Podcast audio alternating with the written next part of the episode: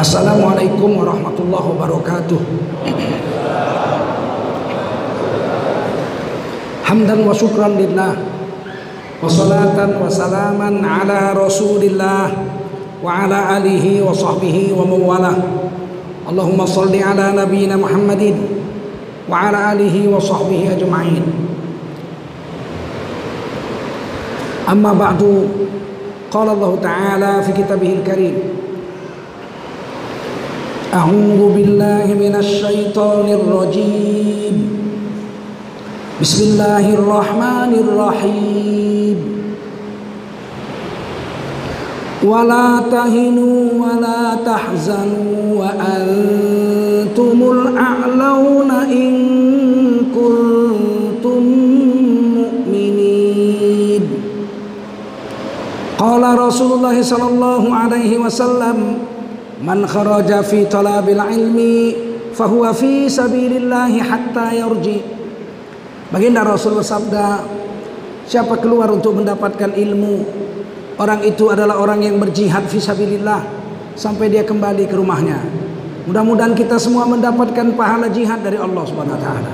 Amin. Sadaqallahul azim wa sadaqa rasuluhun nabiyul karim. ونحن على ذلك من الشاهدين والشاكرين والحمد لله رب العالمين Bapak Bupati Siak yang dimuliakan Allah SWT Bapak Asisten 3 yang dimuliakan Allah SWT Bapak Kapol Sek, Kapolres yang berhadir dan seluruh jajaran yang dimuliakan Allah SWT Bapak-bapak, ibu-ibu, keluarga besar Masjid Al-Fatah Siak Serindrapura Provinsi Riau yang dimuliakan Allah SWT Wajiblah kita bersyukur pada Allah SWT.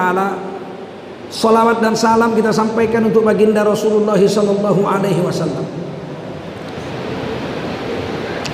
Allah telah memberi kita nikmat sangat banyak. Dan nikmat itu kata Allah tidak bisa dihitung. Yang mengatakan tidak bisa dihitung bukan profesor ahli berhitung. Tapi Allah sendiri yang mengatakannya dalam Quran. Wa in ta'uddu ni'matallahi la tuhsuha. Jika kau mencoba menghitung-hitung nikmat Allah kamu gak bisa hitung. Kalau nikmat Allah tidak bisa dihitung jangan mimpi mau membayarnya. Tak mungkin. Hutang budi aja gak bisa dibayar. Pisang emas bawa belayar masak sebiji di balik di dalam peti hutang emas boleh dibayar hutang budi dibawa mati utang budi tidak bisa dibayar. Kenapa? Karena tidak bisa dihitung. Utang budi seteguk air di padang pasir lebih berharga dari sedanau air di musim banjir. Mana kita mau membayar budi orang? Kalau budi orang tidak bisa dihitung bagaimana nikmat Allah Subhanahu wa taala. Dari tidak ada kita diadakannya.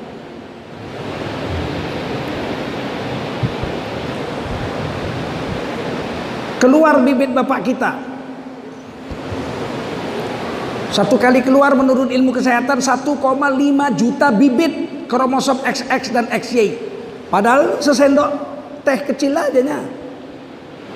Bibit bapak kita itu. Tapi ada bibit XX dan XY kromosom XX XY di dalam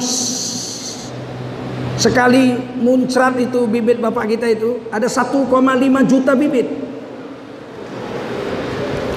Berlomba-lomba melewati liang rahim ibu cuman sejengkal aja nya tapi Allah buat asamnya bukan main. Sehingga bibit-bibit itu bermatian di tengah jalan. Berlomba-lomba kromosom XX ekornya pendek macam cebong ekornya pendek jangan ketawa kalian kalau bilang cebong-cebong teruslah diarahkan ke politik. Betul-betul macam cebong kepalanya. Ekornya pendek. Kalau ekornya panjang itu kromosom XY jadinya laki-laki. Kalau ekornya pendek XX itu kalau jadi nanti jadinya perempuan. Maka kalau lomba menang yang perempuan karena ekornya pendek lebih banyak lebih cepat dia larinya maka kemungkinan anak perempuan lahir dibanding anak laki-laki di akhir zaman nanti kata Nabi satu banding 50 satu laki-laki 50 perempuan Dan wanita di akhir zaman nanti dari 50 wanita yang ada satu laki-laki, 40 di antaranya pezina-pezina.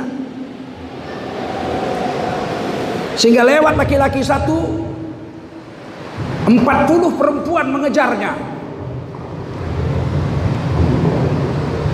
Dikejar-kejar di bawah jina, nggak berani naik manjat pohon, ditunggu sampai turun. Saya berharap zaman itu terjadi saya sudah mati. Mana tahan awak 40. Hanya 10 saja yang baik. Hanya 10 saja yang baik.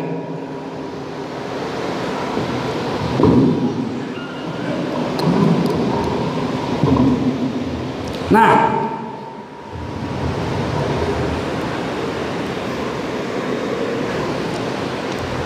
bibit ibu kita menunggu di dalam rahim.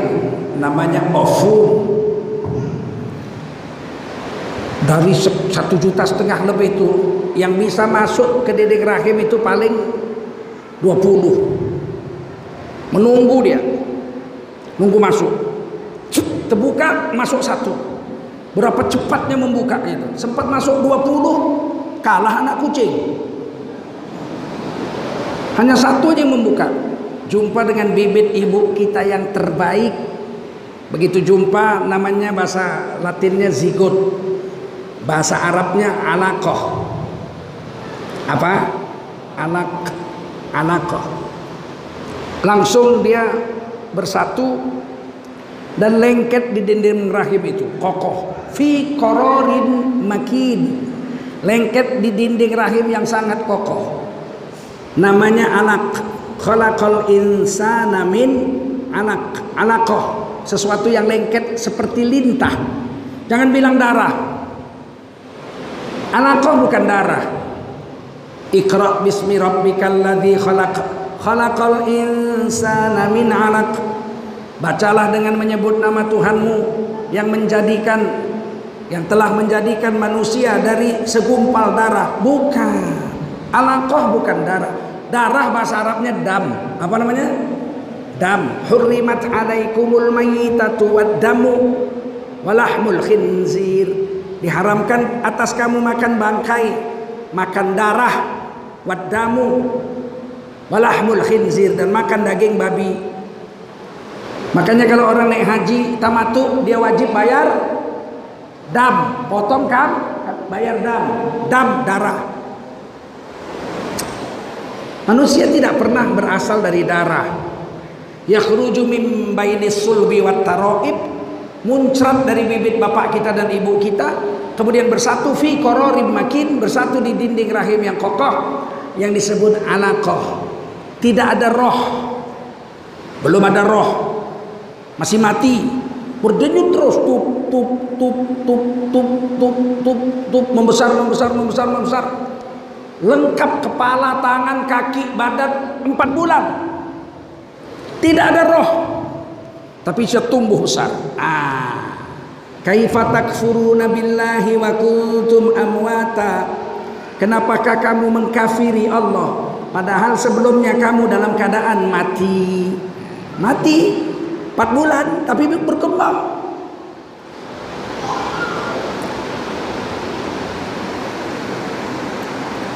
Fa'ahyakum.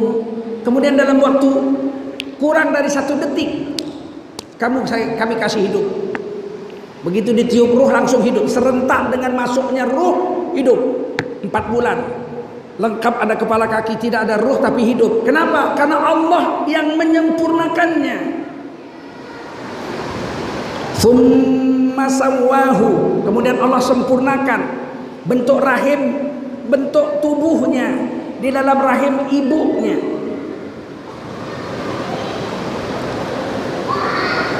Wa nafakha fihi min ruhihi, kemudian Allah tiupkan ruh dari Allah. Ciptaan Allah ke dalam badan kita yang sudah empat bulan sempurna itu. Begitu ditiup ruh, wa ja'ala lakum as-sam'a wal absar wal afidah. Kemudian begitu ditiup ruh, Allah jadikan kamu bisa mendengar, kamu bisa melihat di dalam rahim ibumu dan bisa merasakan apa yang dirasakan ibumu qalilam ma tapi sedikit di antara kamu yang pandai bersyukur. Jadi kita dalam perut sudah mendengar, sudah melihat dalam perut kapan setelah ditiup roh, yaitu setelah empat bulan. Dan ini terjadi iltifat, pergeseran bentuk kalimat. Biasa dalam bahasa Arab begitu. Dalam satu ayat berubah bentuk kalimatnya. Dari orang ketiga tunggal goib berubah menjadi orang kedua jamak. Kemudian Allah sempurnakan bentuknya. Thumma sawahu. Kemudian Allah tiupkan ruh kepadanya. Dari sisi Allah. Kemudian wa ja'ala lakum. Dan kami jadikan kamu. Uh, yang tadinya nyanya berubah menjadi kamu. As-sam'a bisa mendengar wal absar bisa melihat wal afidah bisa merasakan. Di dalam rahim ibumu qalilan ma tashkurun. Tapi sedikit di antara kamu yang pandai bersyukur.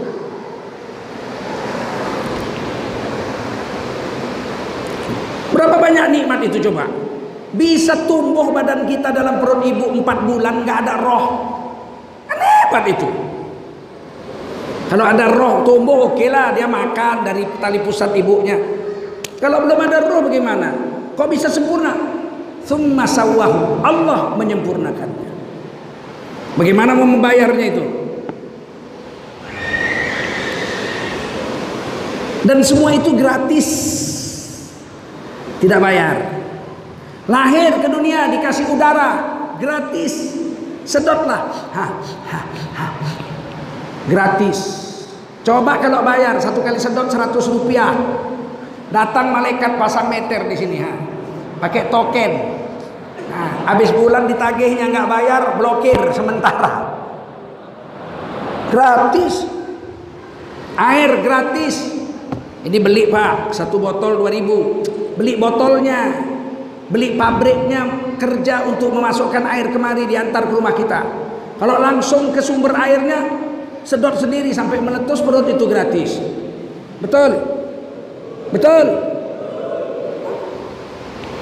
Semua nikmat ini tidak bisa dibayar, tapi nikmat-nikmat dunia ini sementara saja mati tinggal. Udara mati tidak perlu lagi, betul. Air kalau sudah mati perlu air. Paling untuk mandi aja. Itu pun orang hidup yang mandikan bukan kita. Baju nggak perlu lagi, ganti kain kapan. Itu pun duit tetangga bayarnya. Rumah tinggal, istri tinggal, mobil tinggal, jabatan tinggal, semua tinggal. Betul? Betul? Tapi banyak manusia lupa. Dia pikir dunia ini mau dibawanya mati. Hmm. Zaman Fir'aun orang kaya, emasnya dipakai semua di badannya. Dikuburkan dalam kuburnya. 7000 tahun kemudian digali orang. Udah jadi tengkorak, Emasnya semua ternyata tidak manfaat apa-apa di dalam kubur.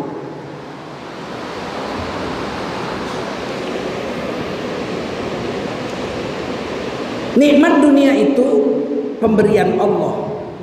Tapi dia mati ditinggal. Bahkan sialnya belum mati udah tinggal. Berapa banyak orang duitnya banyak? 70 miliar duitnya. Kaya apa enggak? Mobilnya 10, rumahnya 10, bininya 4. Duit 70 miliar, banyak. Tiba-tiba kena sakit, stroke. Bengkok. Tak ada guna duit lagi. Datang pembantunya, Wagiem namanya. Assalamualaikum tuan. Assalamualaikum salam. Yem, saya tuan. Siang ini kue masakan saya itu sop buntut. Wah, Tuhan sudah stroke, makan sop buntut langsung jiun. Apa jiun? Innalillahi wa inna ilaihi rajiun. Duit 70 miliar sop buntut boleh. Kalau gitu masakan sop kepiting, apalagi kepiting, game over langsung tuan. Kalau gitu bikin itu ya. Kolak pisang yang manis, Tuan kena diabetes, nggak boleh makan kolak pisang. Nangis dia. Kalau begitu ikan asin aja. tuan darah tinggi karena saya tidak boleh. Duit 70 miliar. Terus makan apa ya? Dia pun nangis. Kata pembantunya saya sediakan makanan sehat untuk orang stroke saya sudah belajar sama dokter gizi. Nggak lama datang bubur. Pakai rebus bayam nggak pakai garam di blender. Persis muntah kucing. Itulah dunia itu. Belum mati udah gak dapat. Bininya empat. Yang paling muda lebih cantik tujuh kali lipat dari Syahrini. Jangankan dipegangnya eh, dipakainya. Dipegang tak sampai biar tahu kita pentingnya dunia itu sampai situ aja. Walaupun kita sehat mati paling-palinglah dunia itu mengantarkan kita sampai ke pintu kubur saja. Betul? Yang dibawa mati masuk kubur cuma dua. Iman dan Islam. Iman dan amal soleh. Islam itu amal soleh. Iman itu akidah akidah amalan hati batin Islam amalan zohir bagaimana berwudu bagaimana makan bagaimana tidur bagaimana kawin bagaimana cerai bagaimana rujuk bagaimana utang bagaimana sholat bagaimana puasa betul nggak amal tidak diperiksa di kubur Amal baru diperiksa di akhirat setelah hari kiamat. Yang nomor satu diperiksa as-sholah, sholat. Dikubur diperiksa iman. Begitu masuk kubur, malaikat langsung tanya, Man Rob buka, siapa Tuhan sembahanmu? Iman ditanya. Ma imamuka, apa kitab suci yang menjadi pedoman hidupmu? Metro tipu kah? Majalah Tempo kah? Atau Al-Quran? Man nabiuka siapa nabimu? Yang kau contoh dalam kehidupanmu sehari-hari.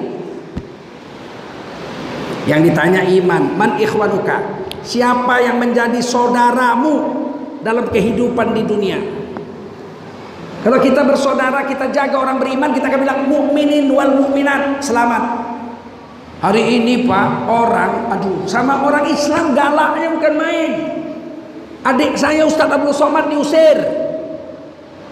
Katanya radikal. Yang lembut Hanan Ataki diusir juga, betul? Bukan diusir, cuman ditolak, berceramah. Jadi apa namanya itu? Suntuluyo kau.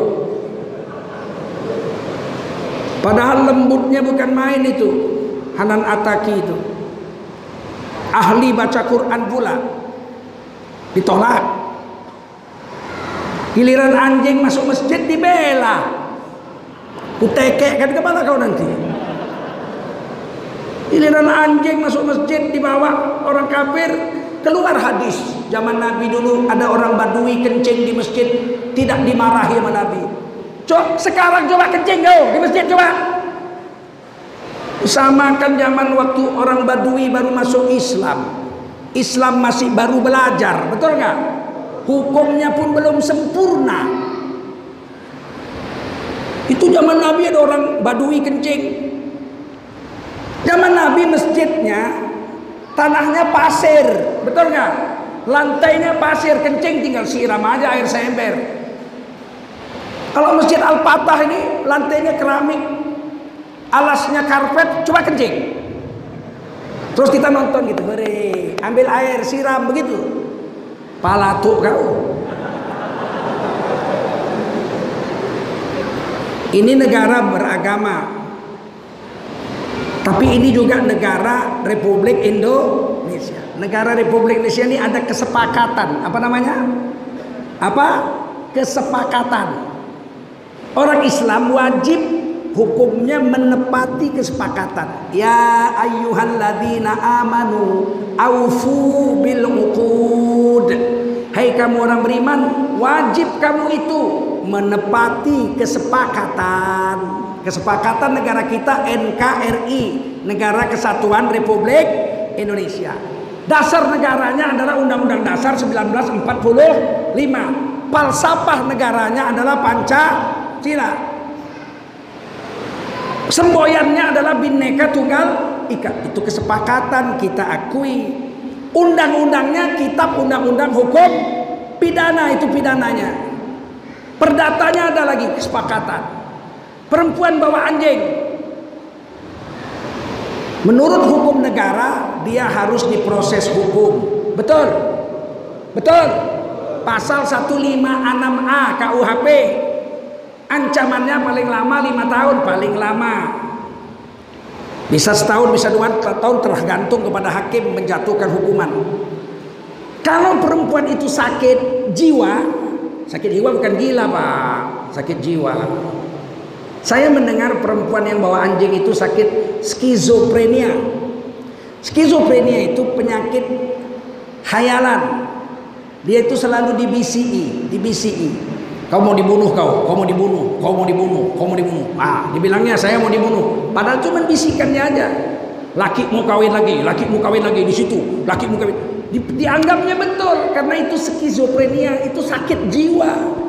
Kalau terbukti perempuan itu skizofrenia, tidak bisa diproses hukum. Artinya dia bebas demi hukum, tapi diproses dulu, diperiksa, ya nggak? Betulnya dia skizofrenia, ya nggak? Perlu waktu dua minggu. Itu kesepakatan. Tapi jangan dibela. Anak nggak apa-apa, biarkan aja, nggak usah diperiksa-periksa. Dulu juga zaman Nabi ada kencing badui. Dulu, coba sekarang kau kencing. Bawa istrimu sama anakmu kencing sini coba.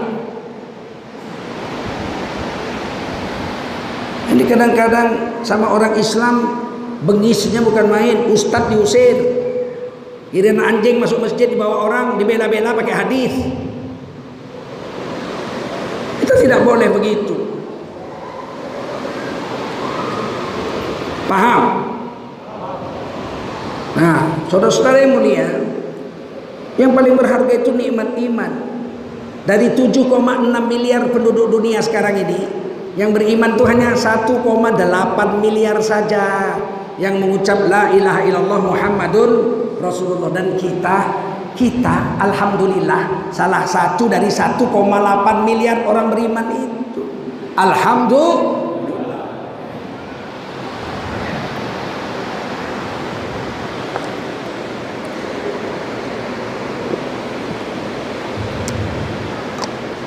Iman dibawa mati dibawa ke akhirat.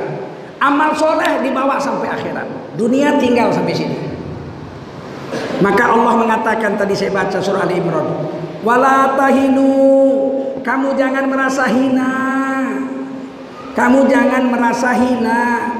Wala tahzanu. Kamu jangan merasa galau. Jangan cemas.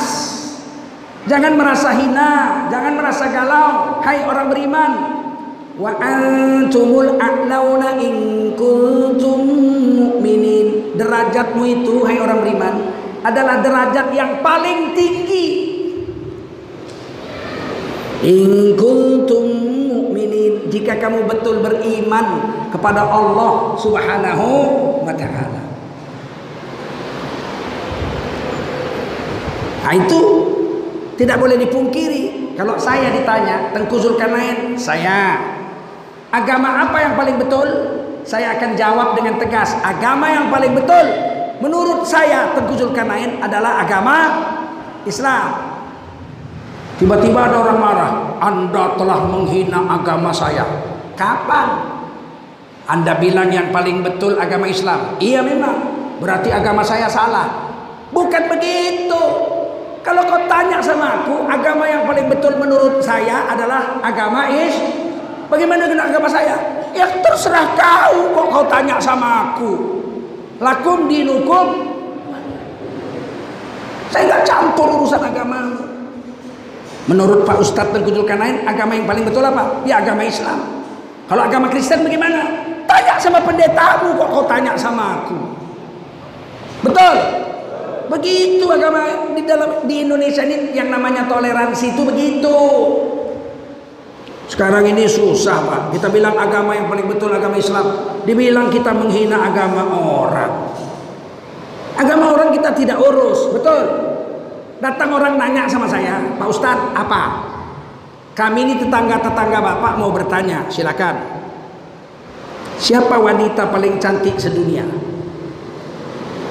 Saya jawablah perempuan yang paling cantik sedunia adalah istri saya. Tiba-tiba orang kampung demo. Anda telah menghina istri kami. Anda telah menghina istri kami. Loh, kapan? Anda bilang yang paling cantik istri Anda. Betul. Berarti istri kami jelek semua. Bukan begitu. Anda tanya siapa istri yang paling perempuan paling cantik? Istri saya.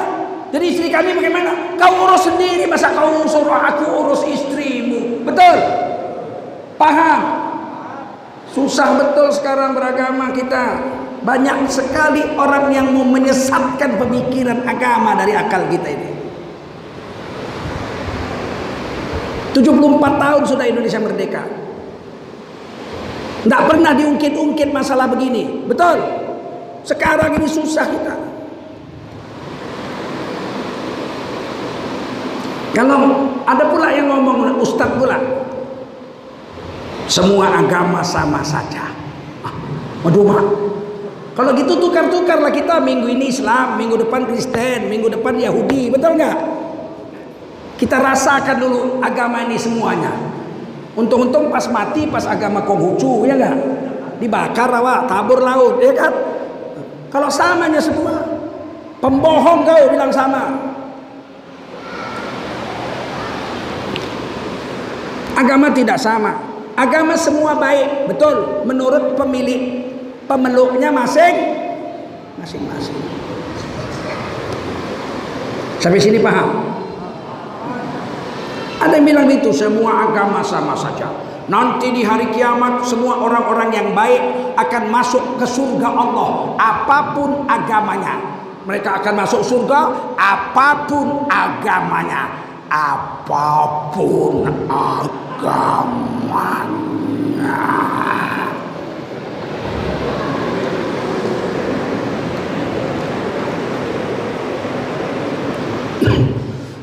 Kalau yang bicara ini orang bodoh, kita pahamlah bodoh. Yang bicara ini kiai haji, doktor, agama Islam. Bagaimana dia bisa ngomong begitu? Kiai Haji Ma'ruf Amin mengakui Beliau tulis waktu jadi one, one team press bahwa di Indonesia telah terjadi pendangkalan pemahaman tentang is Selain pendangkalan, penyelewengan pemahaman tentang Islam. Dan kita harus waspada, kita harus jaga agama kita tanpa harus merusak agama orang lain. Lakum dinukum kalau kita jaga agama kita, kita amalkan agama kita 100%, itu diperintah Allah di Quran itu. Ya ayyuhalladzina amanu udkhulu fis silmi kaffah. Hai kamu orang beriman, masuklah kamu ke dalam keselamatan yaitu ke dalam agama Islam. Aslama yuslimu islaman, selamat kafah dari ujung rambut sampai ujung kaki masuk dalam Islam lahir dan dari ujung rambut sampai ujung kaki cara makan cara minum cara tidur cara nikah cara masuk WC cara minum cara kawin cara cerai cara rujuk cara sholat cara umroh cara puasa cara mati betul cara Islam yang dibawa oleh Rasulullah sallallahu alaihi wasallam. Laqad kana lakum fi Rasulillahi uswatun hasanah. Sungguh telah ada pada diri Rasul Allah itu contoh teladan yang baik yang kalau kau ikut satu Allah beri kepadamu satu hasanah dan satu hasanah dibayar sepuluh pahala.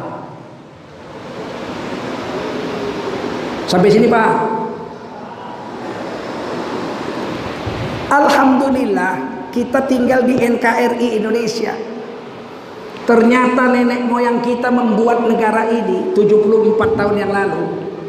Sudah ditulisnya di Undang-Undang Dasar 1945 pasal 29 ayat 2. Negara menjamin tiap-tiap warga negara untuk memeluk agama garis miring kepercayaan dan menjalankan agama garis miring kepercayaannya masing masing negara menjamin. Orang Hindu yang tidak sampai satu persen memeluk agama Hindu dan menjalankan agama Hindu 100 persen. Orang Buddha tidak sampai satu persen di Indonesia. Negara menjamin orang Buddha memeluk agama Buddha dan menjalankan ajaran Buddha 100 persen. Orang Kristen Negara menjamin orang Kristen memeluk agama Kristen dan menjalankan agamanya 100%. Paham? Orang Islam. Negara menjamin, betul? Orang Islam untuk memeluk agama Islam, setuju? Kok diam kalian? Setuju? Dan menjalankan ajaran Islam 100? Setuju? Negara menjamin Mau ibadah dijamin. Bapak mau jikir di masjid seharian sampai malam nggak pulang-pulang, dijamin nggak? Jamin. Bapak mau umroh tiap tahun, dijamin nggak? Jamin. Bapak mau puasa Senin Kemis, dijamin nggak? Istri bapak mau pakai cadar, dijamin nggak? Anak bapak nggak mau sekolah negeri, mau masuk pesantren, dijamin nggak? Negara menjamin ibadah muamalat sewa beli jual beli sewa menyewa pinjam meminjam utang piutang gadai menggadai lebih 50 tahun Indonesia merdeka tidak ada bank Islam tapi tahun 1994 tanpa undang-undang Pak Harto mengeluarkan kepres keputusan presiden berdiri bank Islam yang pertama bank Mu'a manat. Kenapa? Negara men Tahun 2003 keluar Undang-Undang Negara Indonesia tentang keuangan syariah 2003. Boleh mendirikan bank syariah, perusahaan finance syariah, gadai menggadai syariah, pengadilan ekonomi syariah. Kalau ada sengketa Kenapa? Indonesia kan bukan negara Islam. Betul. Ini negara NKRI. Tapi kenapa ada pengadilan agama Islam, ada pengadilan ekonomi Islam, ada bank Islam? Karena negara menjamin tiap-tiap warga negara untuk memeluk agama dan menjalankan agamanya masing Makan riba dalam Islam hukumnya haram. Dosanya seperti berzina dengan ibu kandung. Betul? bebas dari riba. Supaya bebas dari riba harus ada bank Islam. Negara menjamin. Maka keluar undang-undang negara Republik Indonesia tentang ekonomi syariah. Nggak boleh agama lain protes. Kenapa harus ada bank syariah? Karena orang Islam nggak boleh makan riba. Harus dibuat bank sistem Islam. Dibuat. Siapa yang jamin? Siapa yang jamin? Itulah hebatnya Indonesia itu. Maka saya tidak mau pindah dari Indonesia. Berapa banyak tawaran saya pindah dari Indonesia. Jadi imam di Australia, jadi dosen di Brunei. Baru tamat usul saya sudah ditawar jadi dosen di Brunei.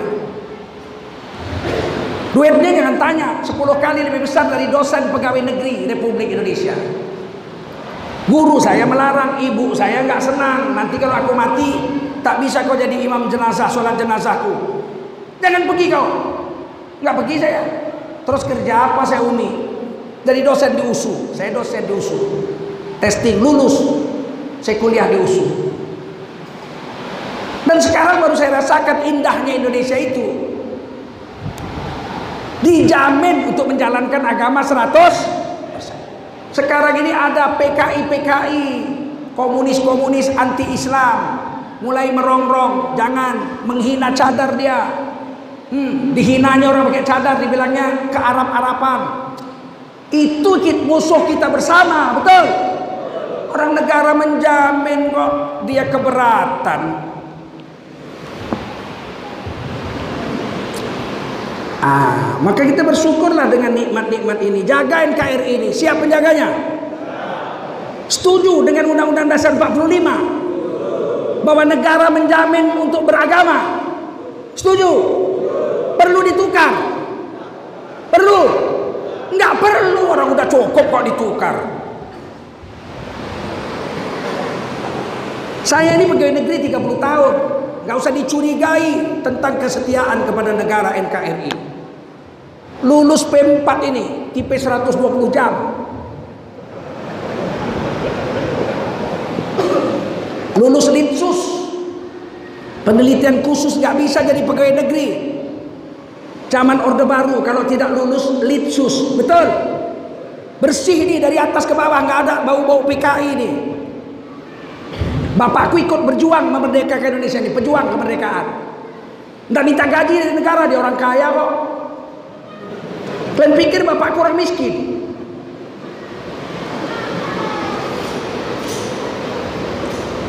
Kok jadi ke situ ya? Jadi kesimpulannya yang paling berharga adalah iman dan is. Iman itu keyakinan sama Allah sama Rasul. Hari kiamat dan lain-lain. Islam itu menjalankan perintah Allah sesuai dengan syariat agama kalau kita nggak bisa mati dalam keadaan bertakwa, hei kamu orang beriman, paling tidak matilah dalam keadaan menyerah diri dengan hukum Allah. Itu yang namanya Islam. Dalilnya kita semua apa?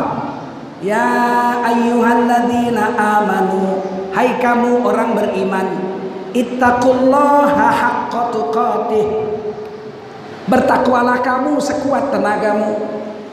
Bab ayat ini kata Imam Suyuti dimansuhkan. Ada ayat lain ittaqullaha mastata'tum. Bertakwalah sekuat tenagamu.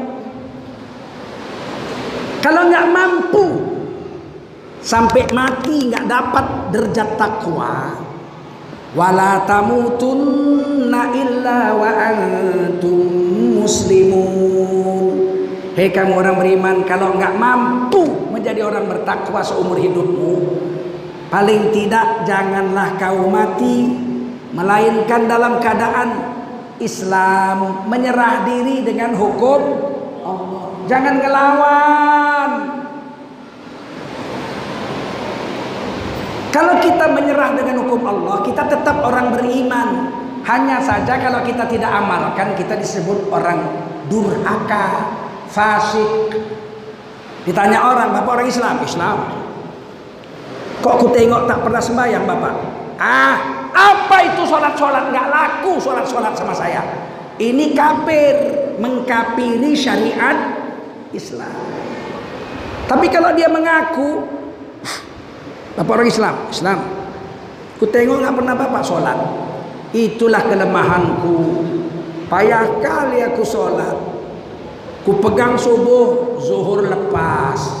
Ku pegang zuhur asar lepas. Payah kali doakan ya Pak ya supaya sebelum mati paling tidak bisa. Aku menjaga sholat. Ini orang beriman. Menyerah diri dengan hukum Allah tapi tidak diamalkannya namanya fasakot fasik. Keluar dari aturan Allah tapi tidak kafir. Tapi kalau dia bilang apa rupanya? Kalau nggak sholat aku kenapa rupanya? Nanti bapak dikubur disiksa mungkar nakir. Nggak tahu kau aku jago kungfu kungfu nanti malaikat mungkar nakir ini kafir terhadap syariat Allah betul kita paling tidak jangan ngelawan kalau nggak bisa kita buat agama ini, paling tidak menyerahlah. Ibu orang Islam, Islam.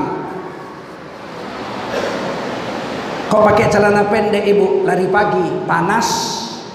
Apa hukumnya menutup aurat dalam dalam Islam? Wajib. Pakai kol-kolah lagi jawabnya. Kenapa nggak ibu buat? Itulah susahnya aku.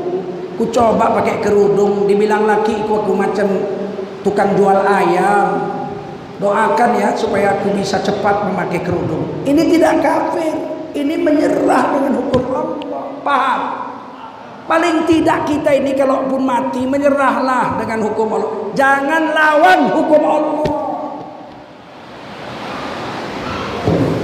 negara menjamin mengamalkan agama kok kita malah ngelawan agama Sampai sini paham? Terakhir pesan saya. Setelah kita jaga iman amal, kita jaga kesepakatan negara kita ini. Kita disuruh bersatu. Wa ta'awanu 'alal birri wat taqwa dan tolong menolonglah kamu dalam berbuat kebaikan dan berbuat ketakwaan. Wala ta'awanu 'alal itsmi wal udwan. Janganlah kamu tolong menolong dalam berbuat dosa dan permusuhan. Orang Islam ini kalau bersatu hebat Pak. Setuju? Indonesia ini penduduknya sekarang 262 juta. Berapa? 262 juta. 88,7 persen orang Islam. Rata-rata orang Islam di Indonesia ini dihitung kira-kira sekitar 230 juta rakyat Indonesia orang Islam. 230 juta. Tapi kita nggak bersatu. Kalau makan sehari-hari satu orang 17 ribu tiga kali makan murah apa mahal? Makan di warung Padang aja sekali makan 20 ribu betul? Seandainya tiga kali makan 17 ribu 17 ribu, 17 ribu, 17 ribu, 17 ribu sehari 17 ribu, 17 ribu, 17 ribu, 17 ribu Sebulan rata-rata 500 ribu keperluan makan kita, minum kita Itu berarti orang Indonesia telah menyumbangkan hartanya untuk negara Indonesia 115 triliun sebulan Banyak apa sedikit? Banyak apa sedikit? Kalau 500 ribu ada yang dulu 5 juta sebulan, ada yang 3 juta, ada yang 2 juta diratakan lah, diratakan sejuta aja rata-rata sejuta satu orang sebulan. Itu berarti bangsa Indonesia yang Islam telah menyumbangkan hartanya untuk negara ini satu bulan 230 triliun. 230 triliun. Ucap 230 triliun banyak atau sedikit tapi kita nggak dihargai. Kadang-kadang pejabat kita kalau kita yang datang remeh betul. Tapi kalau Taipan yang datang terbungkuk-bungkuk.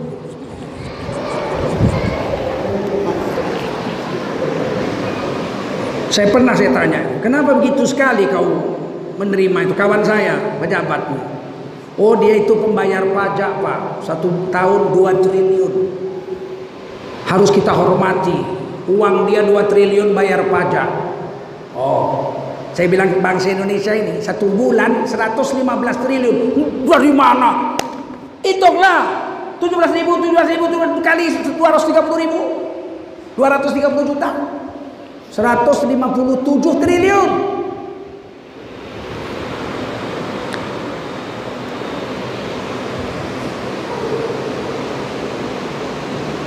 Mestinya pejabat-pejabat negara ini menghormati rakyatnya. Dulu Pak Samsuar ke mana-mana bebas saja, betul nggak? Enak awak mau jumpa dia ke masjid, ya nggak? Ada perlu-perlu cegat di masjid, sholat subuh jumpa, ya nggak? Kadang-kadang pejabat nih sholat subuh pun tak nampak.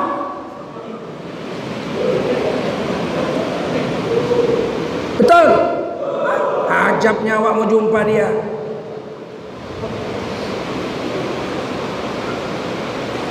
Kalau umat Islam bersatu, masya Allah,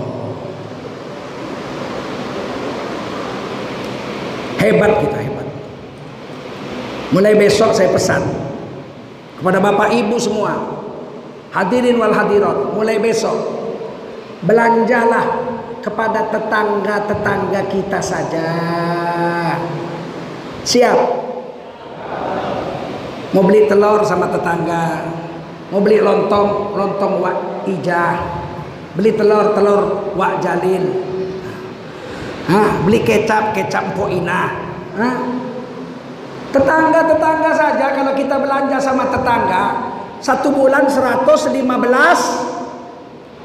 15 triliun. Setahun? 1450 triliun anggaran negara kita ini APBN ini cuma 1500 triliun. Setahun apa enggak kaya orang Islam tetangga kita kalau kita belanja hanya sama tetangga? Betul. Tetangga enggak ada pak. Di warung enggak ada. Mall tidak. Pasar milik Pemda. Kalau di Pekanbaru pasar bawah betul enggak pasar Cek Puan betul. Kalau sini pasar mana pasar Hah? ke situ lah belajar.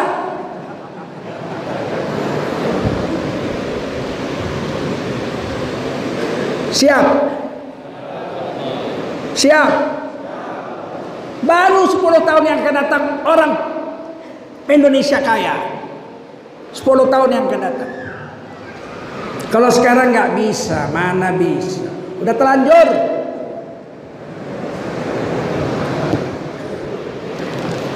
ada satu orang Taipan Taipan tahu Taipan bukan Taipapan Taipan Satu Taipan ada yang punya satu juta hektar kebun sawit. Satu juta hektar kebun sawit. Satu Taipan. Konsesinya hak dia menguasai tanah itu 60 tahun. Dua keturunan awak mati masih dia punya. Betul?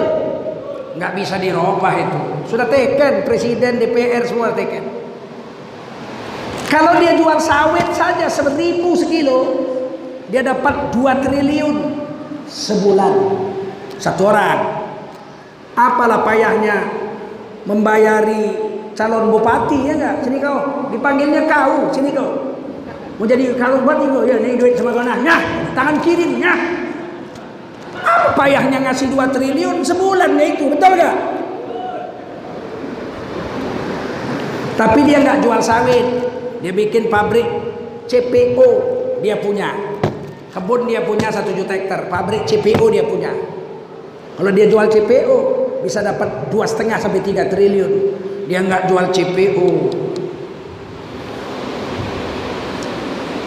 Jual CPO sekarang sedang murah di luar negeri. Dia bikin pabrik minyak goreng. Pabrik minyak gorengnya dia punya. Udah nampak kalian tuh? Pabrik minyak goreng dia punya. Dia mau jual minyak goreng harus dibungkus plastik. Betul? Dia nggak beli plastik dari orang, dia bikin pabrik plastiknya dia punya. Dan nampak kalian tuh, minyak dibungkus plastik, mau dibawa ke kota harus dimasukkan dalam kardus-kardus, disusun plastiknya dalam kardus. Dia nggak datang ke KPU, minta kardus ke KPU, enggak, enggak. Dia bikin pabrik plastiknya dia punya sendiri. Pabrik kardusnya dia punya sendiri. Sudah. Udah bungkus dalam kardus-kardus, mau dibawa ke kota, perlu angkutan umum. Dia nggak sewa angkutan umum kita. Dia bikin perusahaan logistik angkutan umum dia punya sendiri. Udah. Sampai di kota harus dijual, masukkan dalam mall. Dia bukan numpang di mall orang dia bikin mallnya dia punya mall hanya bisa di kota-kota di kampung-kampung nggak bisa dia bikin maret maret maret maret maret sampai di pinggir hutan tempat monyet kawin ada maret sekarang aku tanya kita dapat apa dapat apa kita Dulu zaman Pak Harto perusahaan sawit begini, komisarisnya itu harus jenderal polisi atau jenderal tentara. Mayor jenderal kah, lenan jenderal kah, pokoknya pensiunan panglima, pensiunan kapolda jadi komisaris di perusahaan Cina. Dulu saya protes. Kenapa mesti tentara, polisi yang sudah kaya, sudah jenderal, pensiun ditaruh lagi di sini jadi komisaris, dapat lagi duit? Kenapa? Karena yang punya wawasan Nusantara dan pasti teruji kesetiaannya kepada NKRI adalah Angkatan Bersenjata Republik Indonesia zaman itu ABRI, TNI Darat, TNI Udara, TNI Laut dan Kepolisian. ABRI namanya. Percaya gak kalian mereka setia? Mereka duduk sini. Dijual. Minyak sawit dijual 2 triliun satu bulan. Dapat dolar, betul? Disimpan di Singapura. Rapat satu bulan. Komisaris nanya, laku berapa? 2 triliun. Duitnya mana? Disimpan di Singapura. Ku tembak kepala kau nanti. Kau mau bikin bangkrut negara Indonesia kau? Yang dijual karet Indonesia, yang dijual kopi Indonesia, yang dijual sawit Indonesia. Giliran dapat duit dolar simpan Singapura. Ku tembak kau nanti. Pulangkan. Itulah gunanya komisaris itu tentara dan polisi, paham? Sekarang dia semua dijual cap, simpan di Singapura. Siapa yang tahu? Kutanya dulu, siapa yang tahu? Ini yang disebut bocor. Apa namanya? Bocor. Satu tahun rata-rata seribu triliun uang negara kita hasil penjualan ikan, teh, kopi, sawit, coklat semuanya dijual, duitnya disimpan di luar negeri, tidak pulang. Negara setengah mati cari duit. Untuk nutupi APBN saja 1800 triliun, kita kekurangan uang bahasa bahasa bisnisnya defisit 300 miliar, eh 300 triliun defisit Sekarang kita mau kalahkan mereka ini semua. Ini mau kita ambil, nggak bisa. 60 tahun dia punya. Mau apa kita? Ini pabrik sawitnya kita tutup, nggak bisa. Mendirikannya pakai uang bank. Banknya Bank Indonesia. Ngerti? Paham? Kita mau sita pabrik minyak gorengnya dia punya, uangnya uang bank. Pabrik plastiknya dia punya, uangnya uang bank. Bagaimana kita melawan dia nggak bisa. Bagaimana melawannya? Paling tidak kita belanja sama tetangga saja. Paham? 10 tahun kemudian sudah ada orang-orang tetangga kita yang jadi grosir.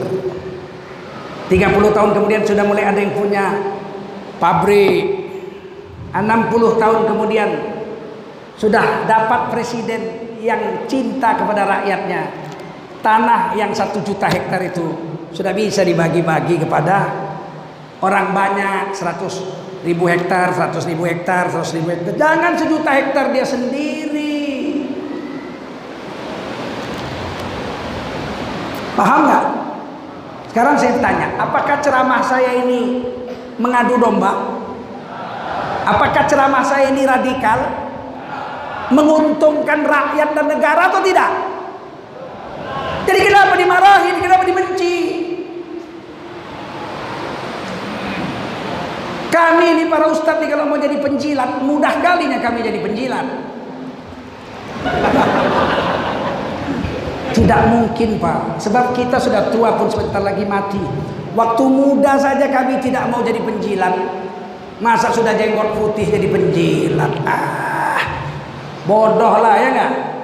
Waktu muda mau kawin empat masih kuat, nggak jadi penjilat. Udah tua mau kawin empat pun tak kuat. Jadi penjilat? Gaji aja nggak habis dimakan kok. Gaji aja nggak habis dimakan. Makan sepiring, dua piring sakit. Betul nggak? Makan empat piring stroke. Apa? Mau rakus apa?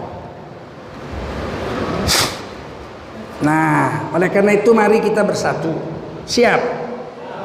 Hari ini adik kita dari Yayasan Amal Mulia datang. Mereka dan organisasi-organisasi yang satu jenis mengumpulkan uang telah berhasil membangun rumah sakit Indonesia di Palestina. Sudah beroperasi, alhamdulillah. MUI Majelis Ulama Indonesia tahun ini mengumpulkan uang 90 miliar untuk membuat rumah sakit traumatic medical center. Traumatic itu orang-orang yang stres.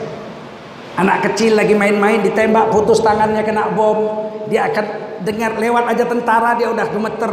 Ah ini trauma. Dibuatkan rumah sakit traumatik pertama satu-satunya di Palestina. Kita sedang mengumpulkan uangnya dari Majelis Ulama Indonesia. Adik ini, adik-adik kita ini mengumpulkan lagi uang untuk membangun Masjid Istiqlal Indonesia di Gaza. Palestina itu tiga wilayah. Jerusalem, Al-Quds dikuasai Israel. Padahal kita punya. Tepi barat sudah dikuasai Israel juga.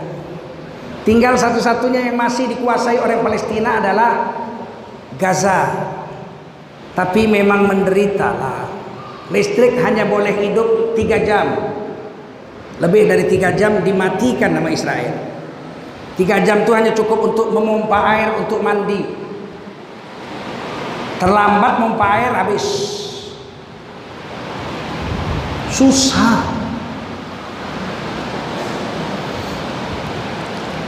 Minggu lalu kawan-kawan sudah mengumpulkan uang, sudah dikirim 18 orang pergi ke sana. Perwakilan kita membawa uang 1,5 miliar. Ini tahap yang ketiga. 1,5 miliar itu tahap yang ketiga.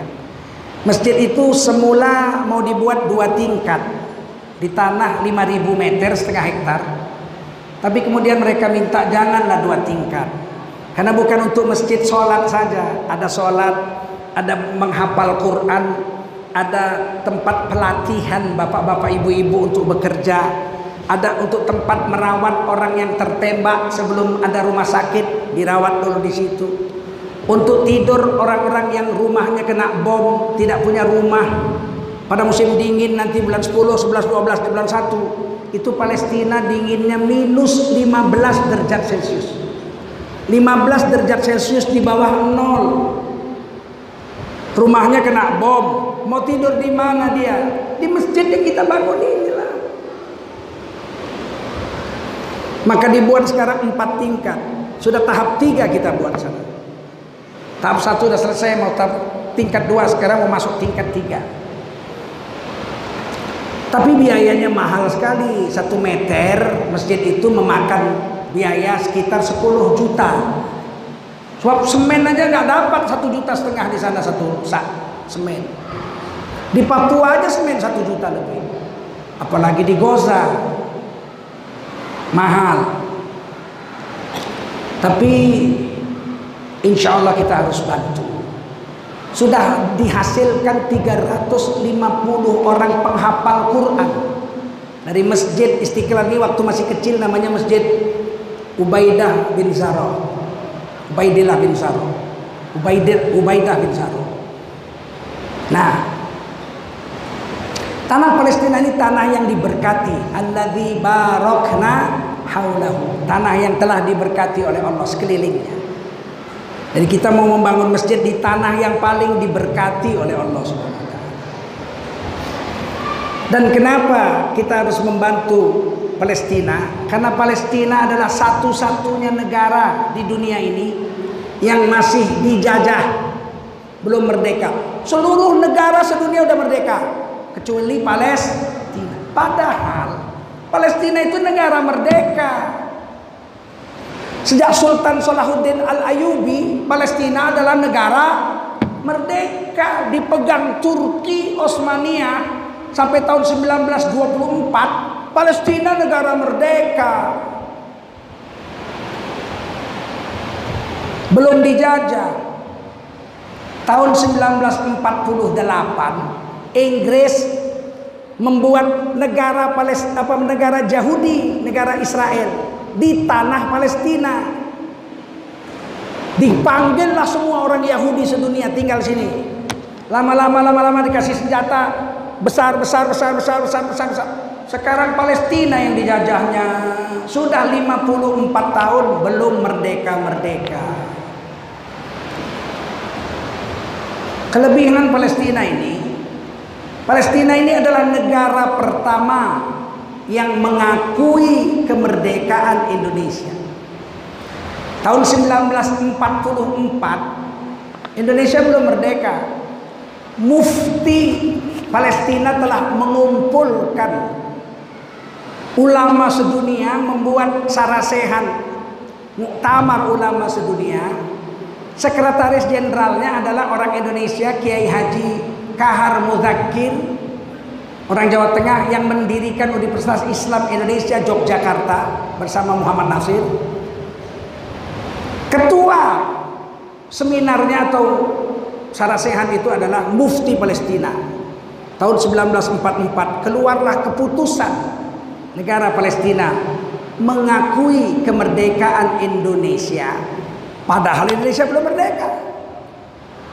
Tahun 1945 proklamasi dibacakan yang pertama kali mengakui tetap Palestina Mesir Saudi Arabia, Irak, Jordania, Lebanon, Yaman, tujuh negara yang mengakui Indonesia merdeka adalah negara-negara Arab, negara-negara Islam. Eropa nggak mau mengakui karena mereka pro Belanda. Amerika nggak mau karena dia sekutu pro Belanda. Apalagi Cina. Ayah, lu orang mau merdeka susah le. Yang mengakui Indonesia merdeka adalah Palestina dengan tujuh negara Arab. Maka jangan benci sama Arab. Arab nggak pernah menjajah Indonesia, betul? Arab mengakui kemerdekaan Indonesia yang pertama, betul? Kok bencinya sama Arab sih? Sultan Siak ini keturunan Arab, betul?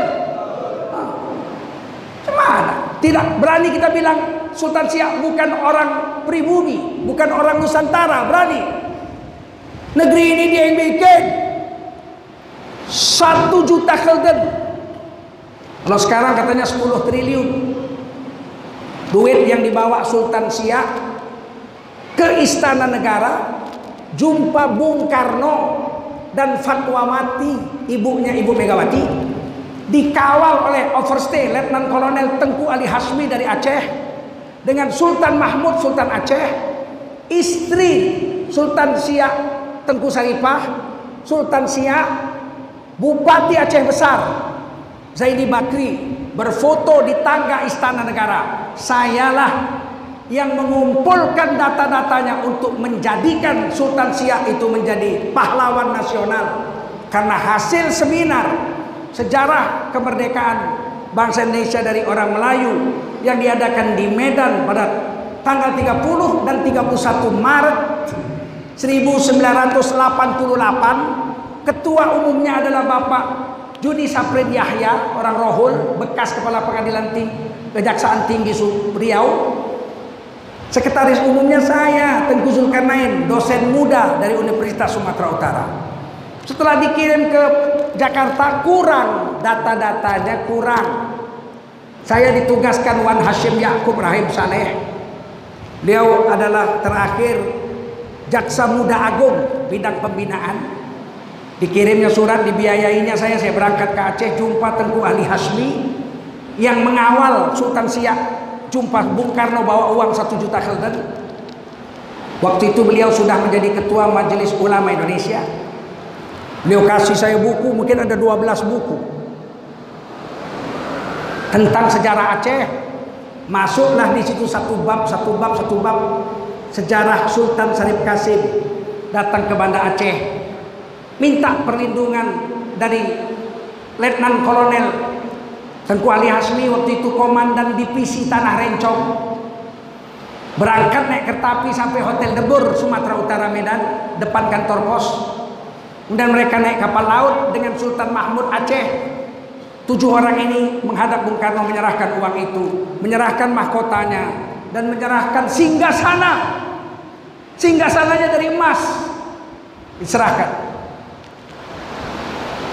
Kemudian mengakui Indonesia merdeka dan tunduk di bawah negara NKRI di bawah Presiden Soekarno dan Hatta. Kurang apa? Orang Arab, betul. Kau benci sama Arab. Ah, udahlah sampai sini aja. Silakan nyumbang. Yang mau kasih 10 juta cash kita terima. Mau dikirim selama 2 tahun kami kasih rekeningnya. Yang mau ngasih 5 juta setengah meter kami terima. Yang mau ngasih 100 ribu pun bisa. 10 ribu pun boleh. Kalau bapak mau nyumbang 100 ribu ke Gaza, ongkosnya aja 14 juta.